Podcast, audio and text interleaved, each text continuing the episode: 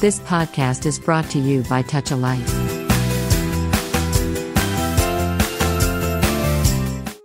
నమస్తే మీరు వింటున్నారు టచ్ లైఫ్ వారి టాలెంట్ స్మార్ట్ టు వైస్ కార్యక్రమానికి స్వాగతం. నేను మీ ఆర్జే రమ ఇప్పట్ల ఈ కార్యక్రమంలో executive coach mentor author and founder and executive director of the centre for leadership and innovation and change at the Indian school of business advised చాలా మంది సీఈఓలను అడ్వైస్ చేసి కోచ్ చేసిన ప్రసాద్ కైప గారు మన స్టూడియోలో ఉన్నారు. సార్ నమస్తే అండి.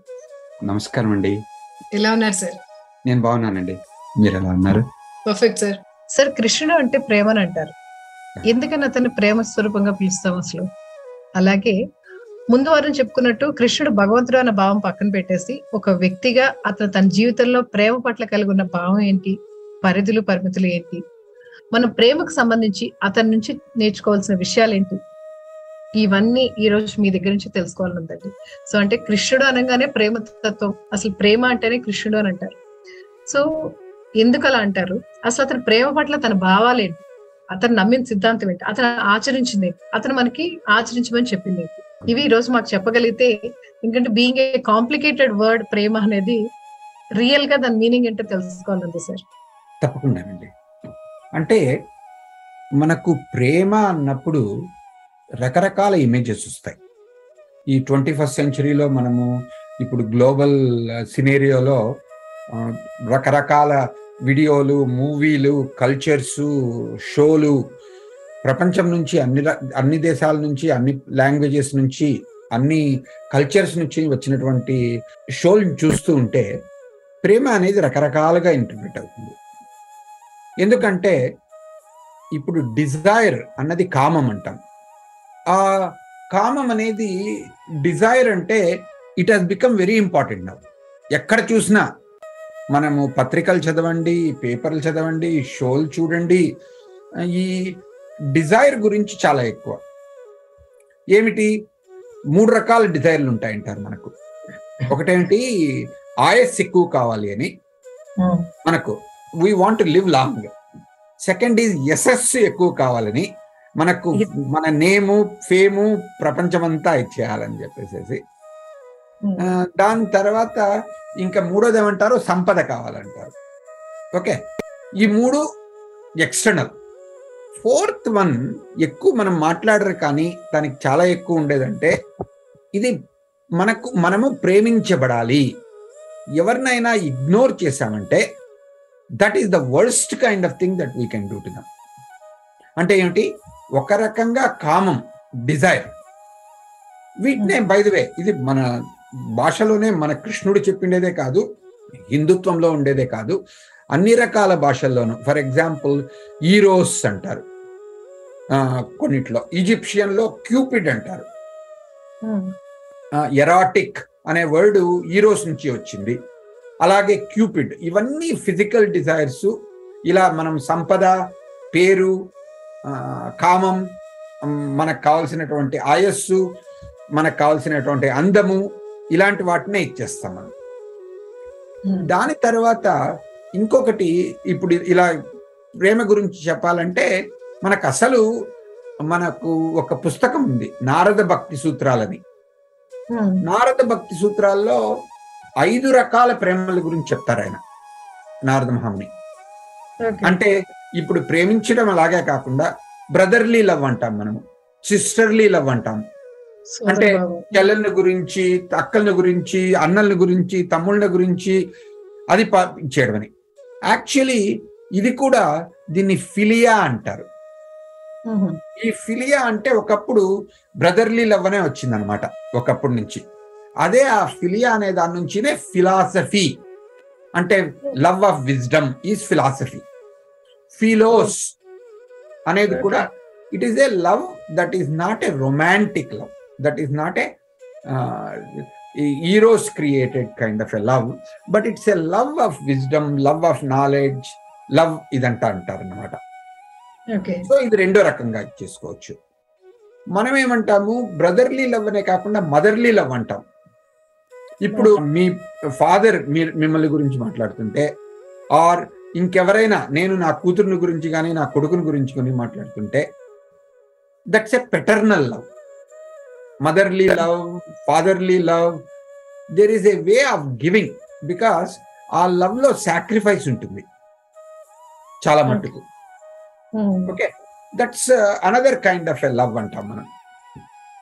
అది కాకుండా ఇంకా గురువు పక్క భక్తి గురువుకు శిష్యుని పక్క శిష్యురాలి పక్క ఉండే భక్తి గురు Hmm. భక్తి అది ఇంకొక రకమైన లవ్ అంటాం.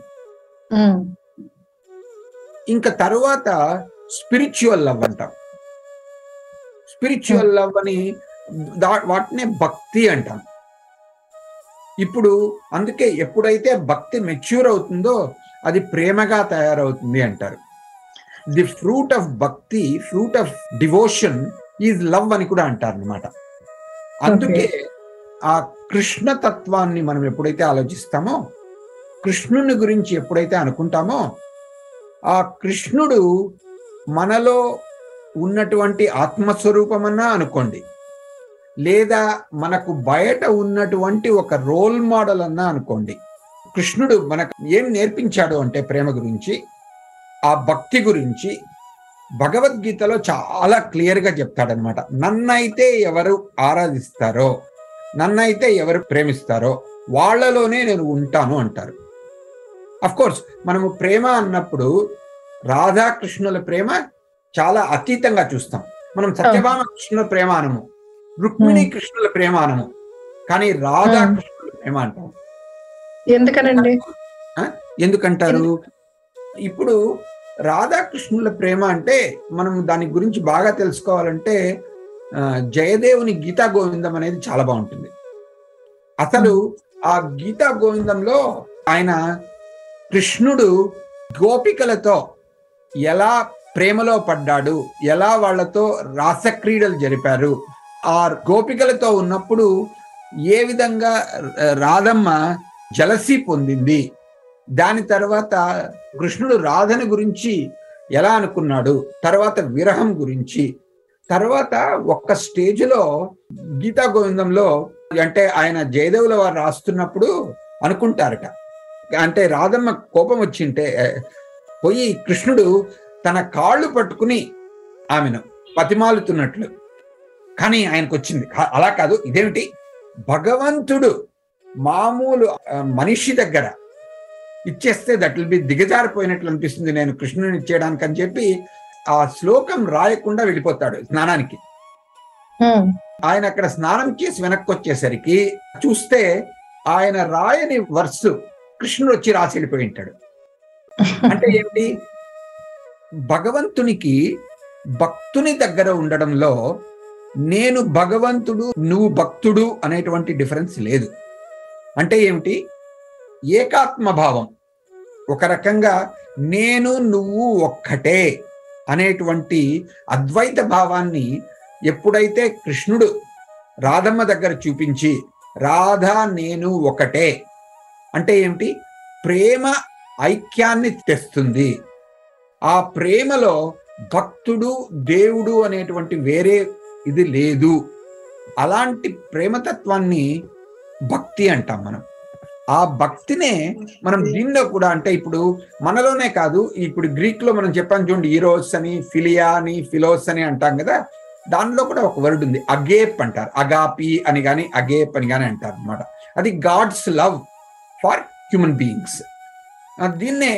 ఇంకా రకరకాలుగా ఇప్పుడు ఫర్ ఎగ్జాంపుల్ ఈ గాడ్స్ లవ్ దీన్ని కూడా కరీటాస్ అంటారు అనమాట గ్రీక్లో కరీటాస్ అనే వర్డ్ నుంచినే వచ్చినది చారిటీ. చారిటీ అంటే చారిటీ అనేది కూడా అది కరీటాస్. మనం ప్రేమతో ఇవ్వాలి కానీ వేరే విధంగా ఇవ్వకూడదు అంటే ఏమిటి? మనకు కృష్ణుడు చెప్పిండేది లేదా మనలో ఉన్నటువంటి మన వేదాంతము భగవద్గీత సారము లేదా కృష్ణుని అర్థం చేసుకోవాలి అంటే ఆయన్ను ప్రేమతత్వంగానే ఆలోచించుకోవాలి. ఎందుకంటే రాముడు ఆయన ఆదర్శ పురుషుడు అని ఆదర్శ తత్వంతో చూసుకోవచ్చు. పరశురాముడు సరే ఇక అంటే ఆయన ప్రతిజ్ఞ చేసి దాన్ని ఫాలో చేసి చేసినాడు అనుకోవచ్చు. నరసింహుడు భక్తుని కోసం స్తంభంలోనే ఇచ్చేస్తాడు అనుకోవచ్చు. వరాహుడు ఆ వేదాలను తీసుకురావడానికి వచ్చేసి భూమిని రక్షించడానికి చేశారు. ఆయన క్లైమేట్ చేంజ్ యాక్టివిస్ట్ అనుకోవచ్చు. కానీ కృష్ణుడు మాత్రం ప్రేమ తత్వాన్ని మనకు నేర్పించడానికి కలియుగం వస్తోంది కాబట్టి మిగతా భావాలన్నీ మారిపోయినా కూడా ఏ విధంగా మనము ప్రేమించాలి?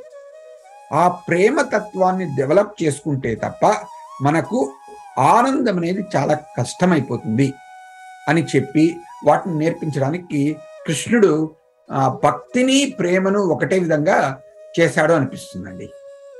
పర్ఫెక్ట్ సార్ ఇప్పుడు మీరు చెప్తుంటే నాకు అనిపిస్తుంది. మేబీ భక్తి ప్రేమ ఒకటి అని అంటే ఆ భక్తి అంటే కూడా ఏంటంటే మనకి అవాధ్యమైన ప్రేమ అంటే చాలా ఎక్కువైన ప్రేమ ఉండటమే భక్తి అయితే గనక. సో కృష్ణుడి నుంచి మనం నేర్చుకోవాల్సింది లేదా కృష్ణుడు తన ఆచరించి చూపించింది దేని పట్లైనా ప్రేమ ఉండటం. ఈవెన్ కృష్ణుడు శత్రువుల పట్ల కూడా తనకి ప్రేమ ఉందనే అనిపిస్తుంది. చాలా ప్రేమతోనే ఆయన వాళ్ళని అంతమందించాడు. ఎందుకంటే ప్రతిసారి ఎవరినైనా కూడా వాళ్ళకి ఒక అవకాశం ఇవ్వటం అరే మారండి లేకపోతే నచ్చ చెప్పడానికి ప్రయత్నం చేయటం అండ్ అన్కండిషనల్ లవ్ అండి. కృష్ణుడి దగ్గర ఫస్ట్ చూసేది వాళ్ళ దగ్గర నుంచి తిరిగి నాకేం వస్తుందని చూడలేదు. ఈ ప్రశ్నలు అన్నిటికంటే ముందర నాకు ఎక్కువ అనిపిస్తుంది సార్ ఇప్పుడు సెల్ఫ్ లవ్ అంటాం. అంటే నా మీద నాకు ప్రేమ ఉంటాం అది కృష్ణుడు ఎలాగ వ్యక్తపరిచాడు అండి కృష్ణుడిలో మనం ఎలా చూడొచ్చు? తన మీద తనకి ప్రేమ ఉంది. ఆ సెల్ఫ్ లవ్ అనేది కృష్ణుడు ఎలా వ్యక్తపరిచాడు? ఇప్పుడు మనం సెల్ఫ్ లవ్ అనేది చాలా సార్లు మిస్టేక్ చేసుకుంటాం ఇక్కడ. సెల్ఫ్ లవ్ అంటే I love myself at the cost of everybody else so that is connected with our ego అనిపిస్తుంది. అంటే ఒక రకంగా నేను I'm like filled with myself నాకు నేను తప్ప ఇంకెవరూ కనిపించరు. అలా అనుకోవడానికి కూడా కొన్నిసార్లు అదే వర్డ్ ఉపయోగిస్తారు సెల్ఫ్ లవ్ అని.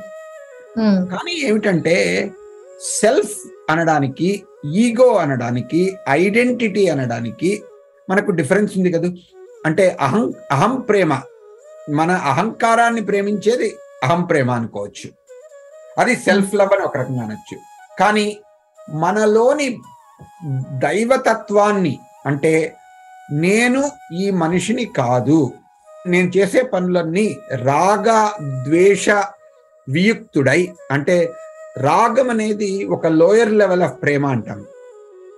ఇప్పుడు ఫర్ ఎగ్జాంపుల్ మనకు నా కూతురు అనండి లేదా మీ కూతురు అనండి లేదా ఇప్పుడు మనకు అటాచ్మెంట్ ఉంటుంది. ఆ ప్రేమతో పాటు అటాచ్మెంట్ ఉండి దానివల్ల చేస్తుంటే ఆహా ఇది నా కూతురు కదా. అబ్బా నా కూతురు ఎంత స్మార్ట్ నా కొడుకు ఎంత స్మార్ట్ ఇలాంటి ఉద్దేశంతో ఎప్పుడైతే మనం అను చేస్తామో అది రాగం. అనురాగం రాగం అది. కానీ ప్రేమ అనేది దానికంటే ఉదాత్తమైనది. దానికంటే పెద్దది. ఆ ప్రేమలో సెల్ఫ్ లవ్ అన్నప్పుడు తీసుకొచ్చినప్పుడు అంటే ఒక రకంగా ప్రపంచము అనేది ప్రేమ ఇస్తుంది. భగవంతుని స్వరూపమే ప్ర ప్రపంచం అనుకుంటే ప్రపంచం నుంచి ఎక్కడ చూసినా ప్రేమ మనకు సంపాదించుకోగలిగిన శక్తి ఉంది మనకు. అంటే ఏమిటి? ప్రపంచం మనకు ప్రేమ ఇచ్చింది అంటే ప్రపంచం దైవ స్వరూపం అనుకుంటే మనం కూడా దైవ స్వరూపం అనుకుంటే మనకు ప్రపంచానికి భేదం లేదు అనేటువంటి అభేదం అనేటువంటి భావాన్ని మనం తెచ్చుకోవచ్చు. ఆ భావం ఎప్పుడైతే వస్తుందో అప్పుడు నేను నన్ను ప్రేమించుకోవడము నేను ప్రపంచాన్ని ప్రేమించడము నేను శత్రువులను ప్రేమించడము వాటన్నిటికీ డిఫరెన్స్ ఉండదు. అది కాకుండా నేను నన్ను ప్రేమిస్తున్నాను నిన్ను ప్రేమించడం లేదు. లేదా నేను నన్ను నా ఫ్యామిలీని ప్రేమిస్తున్నాను వేరే వాళ్ళ ఫ్యామిలీని ప్రేమించను. నేను నన్ను నా దేశాన్ని నా భారతీయులను ప్రేమిస్తున్నాను కానీ వేరే వాళ్ళను ప్రేమించను. అది ఎప్పుడైతే ఉంటుందో ఆ విశ్వ ప్రేమ అంటే ఆ ప్రేమ అనేది ఎప్పుడైతే లిమిట్ అవుతుందో ఐడెంటిటీ నా ఐడెంటిటీ కానీ నీ ఐడెంటిటీ కానీ ఏ విధ ఐడెంటిటీ కానీ లిమిట్ అవుతుందో అది ప్రేమ అనడానికి లేదు. భగవంతుడు చెప్పినటువంటి ప్రేమ ఈ కృష్ణుడు చెప్పినటువంటి ప్రేమలో ఆ నువ్వు నేను పర ఇతర అనేటువంటి భావాలు లేవు. అంటే ఏమిటి? ఇప్పుడు సెల్ఫ్ లవ్ అంటే ఎవ్రీథింగ్ ఈజ్ సెల్ఫ్ విశ్వప్రేమ అనొచ్చు. ఎప్పుడైతే సెల్ఫ్ లవ్ను విశ్వప్రేమ అని ట్రాన్స్లేట్ చేయగలుగుతామో అప్పుడు కృష్ణుడు చెప్పిన దానికి కరెక్ట్గా అనిపిస్తుందండి. అది కాకుండా మనం వేరే రకంగా ఇంటర్ప్రిట్ చేసుకుంటే నేను వేరే ప్రపంచానికి వేరే నువ్వు వేరే అని ఎప్పుడైతే మనం డివైడ్ చేసుకుంటామో అప్పుడు సెల్ఫ్ లవ్ అనేది మనము ఒక వెరీ నేరో సెన్స్లో ఈగోటిస్టికల్ సెన్స్లో ఉపయోగించినట్లు అనిపిస్తుంది. అప్పుడు అది ప్రేమ అని కూడా కాదు. దట్ బికమ్స్ రాగం అనురాగం ఇంకేదన్నా అవడానికి మిస్టికల్ లవ్ ఎలిమెంట్ పోతుందండి సో సెల్ఫ్ లవ్ అంటే నేను అనేది మేము అనేది లైక్ అంతా.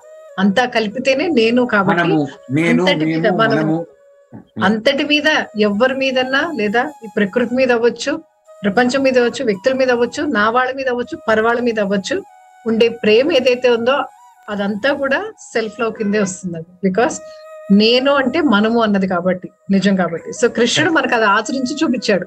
సో అందుకే ఆయన అందరి మీద ప్రేమ చూపించింది కూడా సెల్ఫ్ లవ్ తనని తను ప్రేమించుకుంటున్నాడంటే తన చుట్టూ ఉన్న వారు అందరి మీద కూడా ప్రేమ కురిపించాడు. అందరూ. సంతోషంగా ఉండాలని కోరుకున్నాడు. అందరు మంచి కోరుకున్నాడు.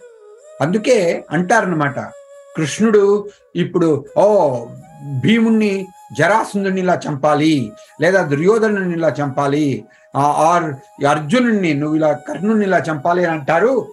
చాలా ఘోరం అది అట్లా కృష్ణుడు చెప్పడం అంటారు. కానీ కృష్ణుడు తన జీవిత చరిత్ర అంతా చూస్తే నలుగురు మనుషులు మాత్రమే చంపాడు ఆయన. అది కూడా for example if you take కంసుడు ఎన్నిసార్లు తనను చంపడానికి ప్రయత్నిస్తే తరువాత తను ఇచ్చేశాడు. అలాగే శిశుపాలుణ్ణి. శిశుపాలుని శిశుపాలుడు తనను వంద సార్లు తిట్టినా కూడా ఊరికే ఉన్నాడు. ఆ వంద సార్ల తరువాత తను చేశాడు. అంటే ఏమిటి?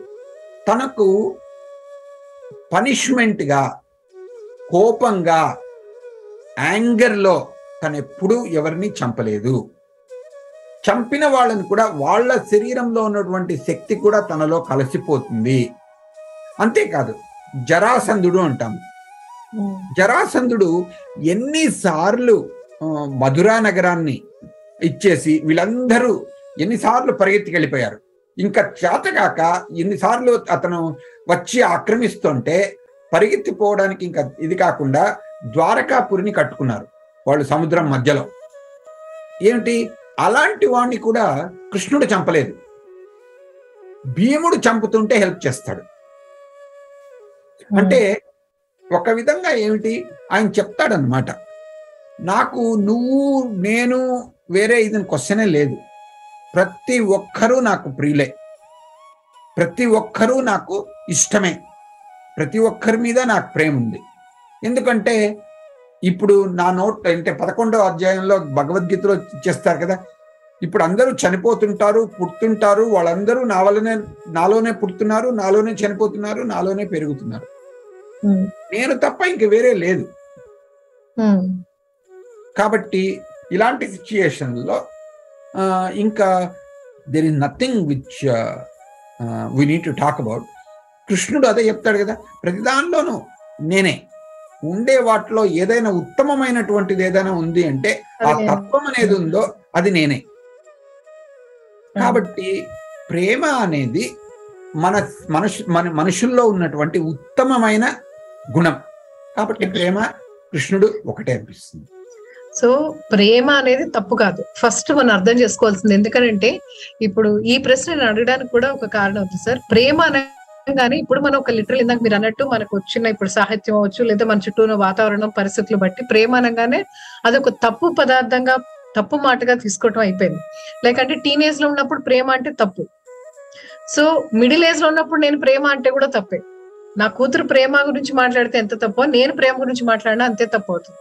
సో ఒక సీనియర్ సిటిజన్ మాట్లాడినా తప్పుగానే తీసుకుంటారు. సో అంటే ప్రేమ అంటే జీవితంలో ఊరికనే పెళ్ళి చేసుకున్నప్పుడు ఉండే ఒక మధ్యలో ఉండే ఒక పార్ట్లోనే ప్రేమ అనేది ఉంటుంది అన్నట్టుగా దాన్ని లిమిట్ చేసి కూర్చోబెట్టాం సో చేసేటప్పటికి కానీ ప్రేమ అనేది లేకుండా మీరు ఇందాక మొదట్లో చెప్పారు. ప్రతి ఒక్క మనిషికి ఆ కాంక్ష ఉంటుంది. నన్ను ఎవరైనా ప్రేమించాలి నేను ప్రేమించబడాలి నేను ప్రేమించాలి రెండు. సో ఈ ఇది సాటిస్ఫై అయినప్పుడే తృప్తిగా ఉంటాం సో తల్లిదండ్రుల దగ్గర నుంచి సరైన ప్రేమ సరైన సమయంలో అందాలి. వయసులోకి వచ్చినప్పుడు తన తోడుగా ఉండే వాళ్ళ వ్యక్తి దగ్గర నుంచి తన సరైన ప్రేమ అందాలి. నెక్స్ట్ తన కుటుంబం నుంచి సమాజం నుంచి ప్రేమ అందినప్పుడే ఒక వ్యక్తి సంపూర్ణంగా తృప్తిగా ఉండగలుగుతాడు. ఇంత అవసరమైన ప్రేమని మనం తీసుకొచ్చి ఒక లిమిట్గా ఒక పీరియడ్కి పెట్టేసి దానికి వేరే రంగులన్నీ అద్దేసి సో ఇందాక మీరు అన్నారు సోదర ప్రేమ దగ్గర నుంచి ఏదైనా గురు ప్రేమ వీటన్నిటిని మనం వదిలేసి కేవలం ఒక అమ్మాయి అబ్బాయి మధ్య ఇద్దరు వ్యక్తుల మధ్య ఉండేదాన్నే ప్రేమను అనుకుని నోషన్లో ప్రేమను మన దగ్గర నుంచి దూరం చేసుకుంటున్నామేమో. సో మనల్ని మనం ప్రేమించుకోవడం దగ్గర మొదలుపెట్టి నా జీవితంలో నా చుట్టూ ఉండే వాళ్ళని ప్రతి ఒక్కళ్ళని ప్రేమించడాన్ని కూడా నేను కరెక్ట్గా అర్థం చేసుకుని ఎంతవరకు ఇవ్వాలి ప్రేమని? పైగా కృష్ణుడు ఆ లిమిటేషన్స్ కూడా చెప్పాడు కదండి. ఇప్పుడు పాండవులు వాళ్ళు ఇందాక మనం మాట్లాడుకున్నప్పుడు లాగా జూదం ఆడుతున్నప్పుడు అప్పుడు ప్రేమ ఉంది కదా వాళ్ళంటే నాకు ఇష్టం కదా అని ఆయన వచ్చి వాళ్ళని రక్షించేసి తనే వాళ్ళ తరఫున ఆడి ఏం చేయలేదు.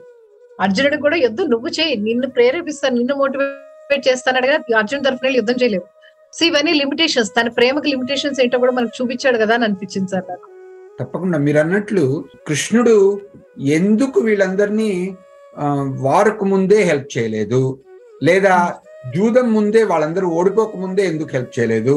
లేదా ద్రౌపది తను లాస్ట్ మినిట్లో అప్పుడు హెల్ప్ చేసేటప్పుడు ఇది కాలేదు. ఎందుకంటే నన్ను నేను నమ్ముకున్నంత వరకు అంటే నేను అనేటువంటి ఐడెంటిటీ ఎప్పటి వరకు ఉందో ఆ ఐడెంటిటీలో దేవుడు అనేది లేదా ప్రేమ అనేది రావడం చాలా కష్టం. అందుకే there is a small story which I hear అన్నమాట. ఒక చిన్న రూమ్లో ఎవరో ఒకతను ఉంటాడు. అతని. ప్రేమికురాలు వచ్చి తలుపు తడుతుంది. ఎవరొచ్చారు అంటాడు. నేను అంటుంది. సారీ నేను ఇక్కడ అప్పుడే నేనున్నాను ఇంకొక నేను చోటు లేదు అని పంపిస్తాడు. అప్పుడు మళ్ళీ వచ్చి తలుపు తడుతుంది. ఎవరు అంటే నువ్వే అంటుంది. అప్పుడు తలుపు తీస్తాడు. భగవంతుని ఇది చెప్పడంలో ఇది చాలా సింపుల్గా ప్రేమించి ఒక ప్రేమికుడు ప్రేమికురాల ఉద్దేశంతో భగవంతునికి భక్తునికి ఉన్నటువంటి ప్రేమ గురించి వచ్చిన డైలాగ్ ఇది. ఎప్పుడైతే నేను నిన్ను పూజిస్తున్నాను అంటే నీ అహంకారం నీదే మాట్లాడుతున్నావు. నువ్వు పూజించడం కాదు ఇంపార్టెన్స్ అసలు నువ్వు పూజిస్తున్నావు అంటే నీలో పూజ చేయాలి అనే భావన ఎవరు లేపించారు? నువ్వు చేసేయడానికి శక్తిని ఎవరిచ్చారు? నువ్వు చేస్తుంటే నీకు జీవాన్ని ఎవరిచ్చినారు? అంటే ఏమిటి? అందుకే అంటాం కదా కాయేన వాచ మనసేంద్రియర్వా బుద్ధ్యాత్మనావా ప్రకృతే స్వభావాత్ కరోమి యద్యత్. యత్ యత్ కరోమి. సకలం పరస్మై నారాయణ ఇది సమర్పయామి. నేను అనే బౌండరీస్ ఎంతవరకు ఉన్నాయో అంతవరకు భగవంతునికి రోల్ లేదు. ఎప్పుడైతే ఆమె ద్రౌపది తన కట్టుకున్న చీరను పట్టుకుని నన్ను నా మానం పోతుంది అనే- ఆ భావన కూడా వదిలిపెట్టేసేసి నన్ను నువ్వు చూసుకో నేను నన్ను చూసుకోలేను అని ఎప్పుడైతే తను వదిలేసిందో అప్పుడు కృష్ణ భగవాన్ రంగంలో ప్రవేశిస్తారు. అంటే అప్పుడు అప్పటి వరకు ఆయన ప్రవేశించరు రంగంలోకి. అంటే ఏమిటి? ఏదైనా కూడా నేను అనే భావం పోతే వచ్చేటువంటి ఆ మహత్తరమైన శక్తి ఆ మహత్తరమైనటువంటి భావం ప్రేమ. నేను నువ్వు అనేటువంటి ఏ విధమైన ఉన్నప్పటికీ కూడా తల్లి కానివ్వండి బ్రదర్ కానివ్వండి గురువు కానివ్వండి రొమాంటిక్ పార్ట్నర్ కానివ్వండి ఇవన్నీ lower level.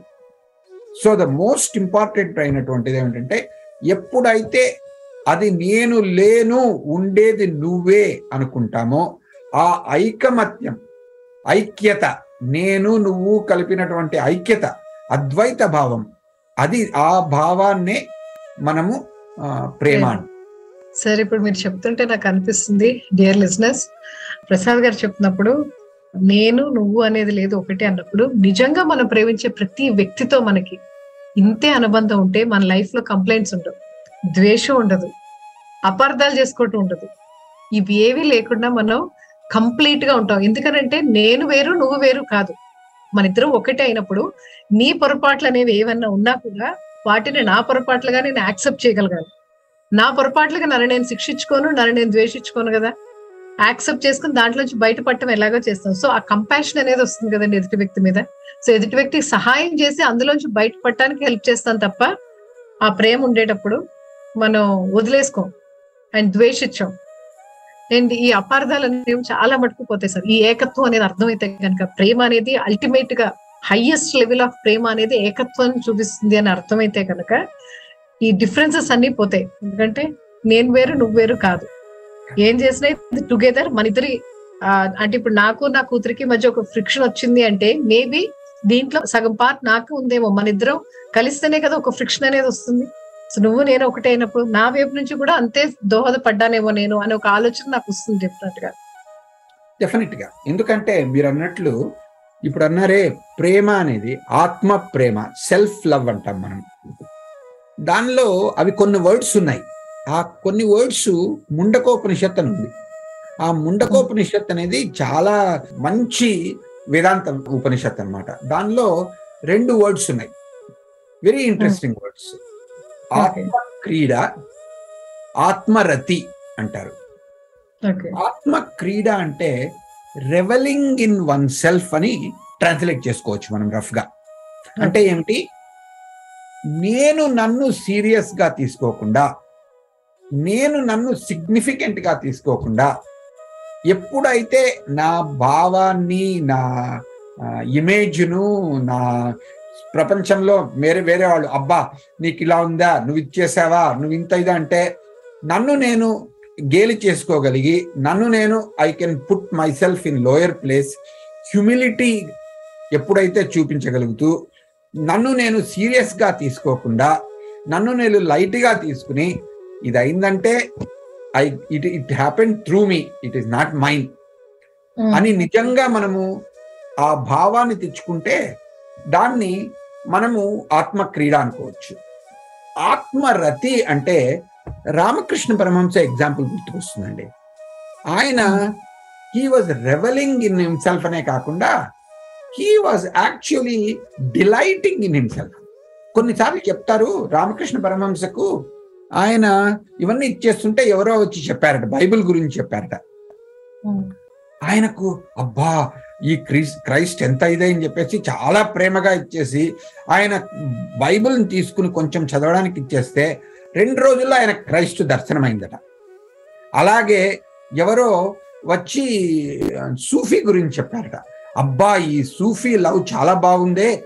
ఇది చేసి దీని తర్వాత ఈ జలాలుద్దీన్ రూమీ ఆయన గురువు దాంతో ప్రేమ ఆ దీని గురించి మాట్లాడుతుంటే అబ్బా సూఫీ లవ్ ఎంత బాగుంది అని చెప్పి ఆయన చదువు చేస్తుంటే ఆయన తన్మయత్వం వచ్చి- వచ్చేసి అయిపోయిందట. అంటే ఏమిటి? నిర్గుణ భావం కానివ్వండి సగుణ భావం కానివ్వండి స్పిరిచువాలిటీ అనండి రిలీజియన్ అనండి వీటిని అన్నిటినీ ట్రాన్సెండ్ అయ్యి delighting in oneself in any form any religion any name anything నామ గుణ రూపాలు ఏవి ఇది కాకుండా ప్రపంచమంతా నన్నే చూసుకోవడం. ఆ నాలోనే ప్రపంచం చూడడం. అన్నమాచార్యులు అంటారు కనుతెరచినంతనే కలదు ఈ జగము కనుమూసినంతనే మటుమాయమవును అని. లిటరలీ మనం ఎప్పుడైతే కళ్ళు తెరుస్తూనే ఇదంతా వరల్డ్ ఉంది నిద్రపోతే మనమే అది. అంతే కదా. మనమే ఉన్నాం. అంటే ఆ ప్రేమ అనేది ఎప్పుడైతే ఆ విధంగా కను తెరచినా కను మూసినా ప్రపంచం చూసినా నన్ను నేను చూసుకున్నా అంతా ఒకటే అన్నటువంటి ఐక్యభావం ఎప్పుడైతే ఇదవుతుందో ఆ దాన్ని ప్రేమ పరిపక్వమైంది. అప్పుడు ఆ ప్రేమ పరిపక్వమైతే మోక్షానికి దగ్గర అవుతుంది అని అంటారు. ఈ భావాన్ని అందరి దేవతల కంటే భగవంతుడు కృష్ణుని రూపంలో చాలా బాగా చూపించాడు అనిపిస్తుందండి. ఎందుకంటే మనకు రాముడిలాగా పట్టుదలగా త్రేతాయుగంలో ఆయన చేసినటువంటి నిష్ఠ ఆయన సీతమ్మను వదిలిపెట్టి ఉన్నటువంటి భావాలు ఆయన స్ట్రెంగ్త్ మనకు లేకపోవచ్చు. కానీ కృష్ణుని యుగంలో ఆ విధమైనటువంటి ప్లేఫుల్నెస్ ఆ విధమైనటువంటి లవ్ ఆ విధమైనటువంటి అతను రాజుగా ఎప్పుడూ ఉండలేదు. తనకు తన మామను చంపి కంసుని చంపేసిన తర్వాత తనకు రాజ్యం తీసుకోకుండా తన తాతగారిని మళ్ళీ ఆయన్నే మళ్ళీ పెట్టేసేసి వచ్చేశారు. ఇలాగే నందుని దగ్గర కూడా అంటే he was always a friend he was never a king అంటే he was not a manager he was a leader అంటే ఏమిటి? ప్రతి ఒక్కరిని నువ్వు పలానా పొజిషన్లో ఉన్నావు కాబట్టి నేను చేయను. నువ్వు నాకు సంబంధంలో ఉంది కాబట్టి నేను నిన్ను ప్రేమించాను. అందుకే భగవద్గీతలో చివరిలో అదే చెప్తాడు అనమాట లవ్ చే లవ్ అన్నప్పుడు కూడా ఆయన అంటాడు భగవద్గీత అంతా చెప్పేసి కృష్ణ నువ్వు నాకు బ్రదర్ ఇన్ లా అని నేను భగవద్గీత చెప్పలేదు. నువ్వు చాలా ధర్మపరుడు అని నేను చెప్పలేదు. నువ్వు ఈ రాజు ధర్మాన్ని నువ్వు ప్రొటెక్ట్ చేస్తున్నావు అని చెప్పలేదు. కానీ ఎందుకు చెప్తున్నానయ్యా నీకు అంటే నువ్వు నా మిత్రుడివి నువ్వు నాకు ప్రియుడివి నువ్వు చాలా ప్రేమైన వాడివి అందుకోసం చెప్పాను అయ్యా ఈ భగవద్గీత నేను చెప్పేది నేను చెప్పాను నువ్వు చేసే చేయమంటాడు అంటే ఏమిటి స్నేహానికి ప్రేమ. అనేది ప్రపంచంలో ఎస్పెషలీ మనం కలియుగంలో ఏ విధంగా వాటిలో లోయర్ లెవెల్ భావాలను మోహాన్ని రాగాన్ని అవి తీసేసి ఏ విధంగా మనం ఆ ప్రేమను కృష్ణుడు నేర్పినటువంటి ఆ ప్రేమను ఎప్పుడైతే నేర్చుకుని ప్రాపగేట్ చేస్తామో అప్పుడు మనకు ఆనందం అనేది కూడా ఈజీగా వస్తుందండి. అది నాకు తెలిసినటువంటి భావం. Sir thank you so much actually కానీ ఈ లవ్ సిరీస్ని ఇంకొక ఎపిసోడ్ కంటిన్యూ చేద్దాం సార్ నెక్స్ట్ వారం కూడా. ఎందుకనంటే ఆ దాంట్లో ఉండే లిమిటేషన్స్ ఏంటి? యాక్చువల్గా మన పరిధులు ఏంటి పరిమితులు ఏంటి అండ్ అనంతంగా మనం ప్రేమించాలంటే అసలు మనం అలవాటు చేసుకోవాల్సిన లక్షణాలు ఏంటి వీటన్నిటి గురించి వచ్చేవారం మీ దగ్గర నుంచి కృష్ణుడు ఏంటి ఆచరించి చూపించాడో అన్న దాని ద్వారా మేము తెలుసుకోవాలని అనుకుంటున్నాం. సో తప్పకుండా. వచ్చే వారం కూడా ఈ ప్రేమ గురించి డెఫినెట్గా మాట్లాడతామండి thank you so much for your time అండి. Thank you so much very welcome అండి. నమస్కారం అండి. You have just listened to Tall Radio Podcast.